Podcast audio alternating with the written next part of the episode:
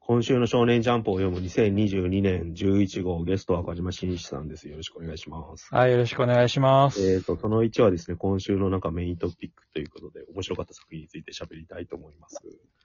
はい、えっ、とはいマグちゃんが帰ってきました。あいりがとうございますお。めでとうござい ます。しかも、よかったですね。本当に良かったですね。最終回だと思ったのに帰ってきてたので。入ってきたので、ちゃんと。まあ、シゴマルっていうギャグ漫画の中で、うんあのーあ、俺しご本当に神木圭 圭先生がま。はい。執筆してるっていうマグちゃんをう、んそういう回だったっていう。しごまるのことを簡単に説明しとくと、なんか、 説明いるんですか、これ。が学園もので、なんか殺し屋から守守ら、なんか襲われてる女の子を、シュゴマルっていう男の子がずっと守っていくっていう経緯のギャグ漫画ですよ。はい。で、なんか今回はその敵が、またなんか強い敵が出てきて、なんか、シュゴマルが、んん新たに援護を召喚するって言って、なんかか遊戯王みたいなカード出して、うん。うん、写真の大や大災害というカードを出して召喚すると、なぜかマグちゃんとナプタークとなんだっけ、あいつ。なんかお女の子のやつの写真が出てくるはい。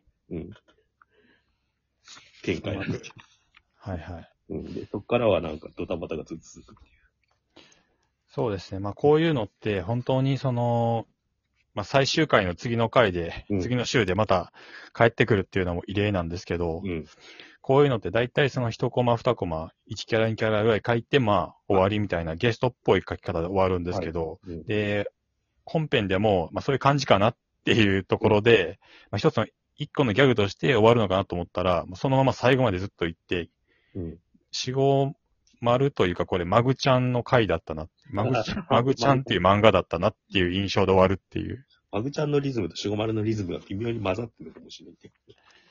だから、神木先生ほぼ半分書いてるって感じですそね。うですこれよね。だからなんかゲストで出てきたっていうことじゃなくて、なんかすごいスペシャルな回みたいになってて、うんあの昔によく、なんか、あのー企画もので掲載されてた、ドラゴンボールとコチカメの合作とか、はいはいはい。ドラドラゴンボールとワンピースの合作とか、そういうレベルうんうんうん だったんですね。それをなんかレギュラー集で、かつなんかあの、ワースト2位の順位の週を丸でやってるっ ていう。うんしかも最終回を迎えたうん本誌のギャグ漫画の次の週でそれを同じギャグ漫画、うん別の作者の漫画でそれをやるっていう。うん結構頭のおかしいことをやってるんですけど、さして話題にもなってなかったですね。最後のカットがさ、最後じゃないけど、最後の一個手前が、海心マグちゃんはえ永久不滅だーっつって怒られて、そうですで、ね。バカねっつって女の子が、あうんりがとう、マグちゃん、ありがとう、神木先生。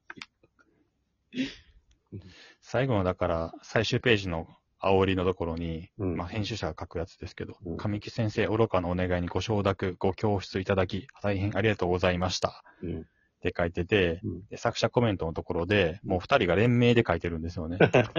で好きなカードはマハバイロです。カッコ K。で普通のことことを神木先生書いて。うんうんで、えー終了が嫌すぎたので書いていただきました。カッコ待機。これ、白丸のなんだ作者名ですけど。ちょっとしたテロですよ。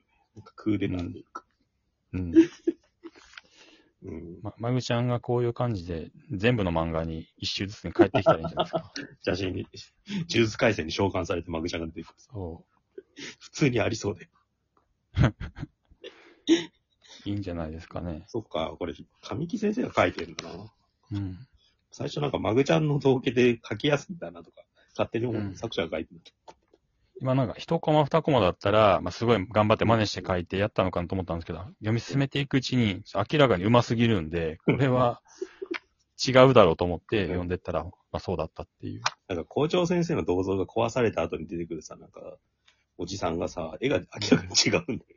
うん線圧が違うんだよね。それが不良し。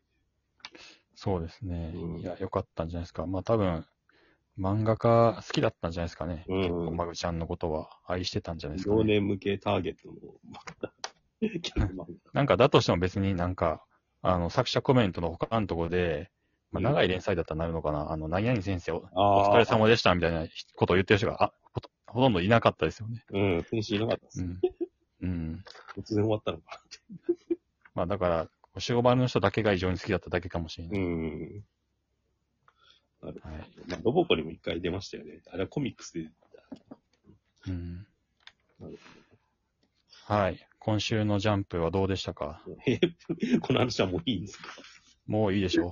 ?5 分喋っちゃった。はえい。掲載順的なことから言いますあ、それは後でいいですよ。なんか盛り上がったやつってことで、そうですね。ヒロアカとドクタースワンちょっと触れときたいって感じですよ。はい。なんすか、ヒロアカ。ヒロアカもだから、だから最初青山くんがまた裏切ったのかと思って。うん。うん。オールフォアワンと対面っていう。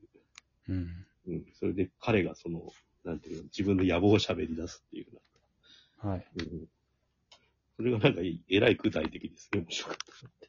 うん。経済的な復帰、世界大恐慌を起こすみたいな話。うん。うん。だから言ってることはすげえ面白かったっていう。これ青山くんが言ってんだな、でも。うん。うん。で、実はでも、ほん裏切ってはいなかったっていうオチにそうですね。なる。うん。でもなんか本格的に終わり始めてるなって思いますよね。うん。ここまで。まあ、に臨海大戦争でしたっけナルトの最後みたいな。ああいう感じですよね。うん。ハハレンチ大戦争でもいいんですけイラン VS ヒーローたちって。ど。はいと。かもう全員出てきちゃってるはい、俺のハレンチ大戦争というワードは無視するんですけのあ、ど。長い号でしょ はい。ハレンチ学園。まあそうですけど。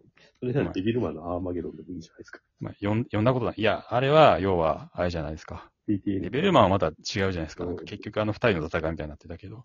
うんうん。うん。こう総力戦っていうことですね。はいはいはい。 そうですね。だから虐殺ですけどね、アレンジ大戦争。まあ、ハレンチ学園読んだことないんですけどね。そういうことだけ知ってる。俺も名前が知ってあ、ハレンチ大戦争が始まったなっる。うんて、こういうことがあると思うっていううん。ナルトの時も思ったし。邪行士で戦ってる時が複雑にやりすぎて長くなりすぎたから反省したんじゃないですか。これ、えー味方のヒーローたちがうん出てくるじゃないですか、ワープして。うんうんこれ、黒霧取られてるから、黒霧の能力をモノマくんがコピーして使ってるってことですね。えー、モノマくんが一瞬出てくるんで。これ、爆豪君いなくないですか見えないだけですかねなんか分断するとか言ってたから、別のチーム。なんか、なんか作戦あるんじゃないですかよくわかんないです。そこまでちゃんと読んで ない。まあ、とりあえず上がるって。で、もう一個はドクターストーン。これもクライマックス間近って感じで。はい。まあ、大体言ってた通りではありますよ。うん。うん。それで、まあ、なんかその、ホワイマスというか、赤化コーチと交渉する話になってくっていううん。うん。だから、現だけはなんか、その、交渉だって気づいて、うん交渉する気ないんじゃないかいっつって思ってる。うん。まあ、うん面白いですよ。まあ、結局、誰かが作ったものなのか、それとも、あの、生命としてうん。生まれたものなのかっていうのがあんまりよくわかんないですね。うん。そこかなと思いでますけど。連覇を食うんだったら、なんか生かしといた方がいいはずなんだけど、なんかその都度石化させてるのがよくわからなくて。うん。でもなんか魂胆があるのかなみたいな。は交渉という概念がないっていうので、現代結い。うん。構。でもまあこの感じだとやっぱ千空が進化し、千空みたいな存在が出てくるのをずっと待ってたってことだと思うんだけど。うん。うん。で、なんか多分、その、ホワイマンがい、っていうか、石化装置が生きられるように電波を出す状態に持っていくことによって和平が成立して終了っていう、はいは普通に考えるともうそういうルートしかないけど、どうすんい。うのってん。感じで。これって要は寄生獣だと、うんあの、まあ、概念的な話というか、うん。あの、作品の外の音幕での話でもあるんですけど、うんあの、まあ、要は地球が危ないから、地球人たちがぼんやり考えてた概念を具象化したのが寄生獣みたいな話じゃないです人か間。減らすってやつですよ。うん。っていうところで、うん。と考えると、まあ、この石化装置って一体どういう、そう、そういうことでもないのかなっていう。だからそう電ですよ波、ねだから、千空がなんかその電波を受信してうん。出すようになったら喜んでたから、本当は電波を食わないと生きていけないじゃないですか。だから、寄生獣の場合は地球しかないんですけど、うんうん。あここの石化装置に関しては宇宙規模の話なので、話がより広がっているとあ。いうまあ、か、規うん。だどう落とし前つけるのかなって話になってくる。制定順はいつも同じでした、ですって言ってるから、あらゆる国で、星でやってんじゃないですか。うん。うんでそうなってくるとまた、なんていうんですかね、神の視点というあか、あどう考えていくのかなっていうのがまた変わってくるっていうことじゃないですかね。電波を出すほど発展した文明に向かっていく概念みたいな感じ。石化装置法イコールホワイマンって感じなのうん。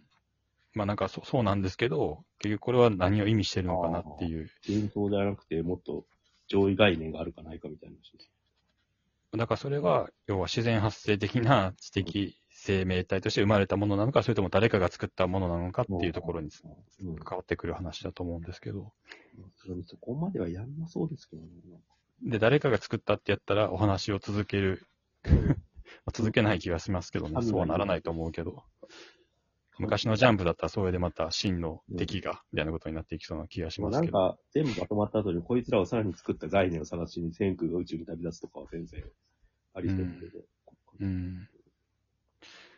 なんかね、この先にこう、本当のクライマックスが感動できる描写があるのかなっていう気はしますさねす。がにもうこれ、最後のオーダーも打っちゃったって感じするけどな、なんかうんこ。れ以上盛り上げるのは無理だろうと思その、ね、うん謎解き的なことはもう終わったから、あとはその感情的なクライマックス感をどう持っていくのかなっていう気は、う。いや、よっぽどホワイトが理不尽なこと言わない限りは、なんうか、止まると思うんですけど。なかなかちょっと宇宙規模に話がうんまたりまだけになったんで、寄生獣とかと違って、うんまあ、どう、そういうその共感性を読者に持たせて、クライマックスに持っていくのかっていうのがすごい注目かなと思ってるんですけど。。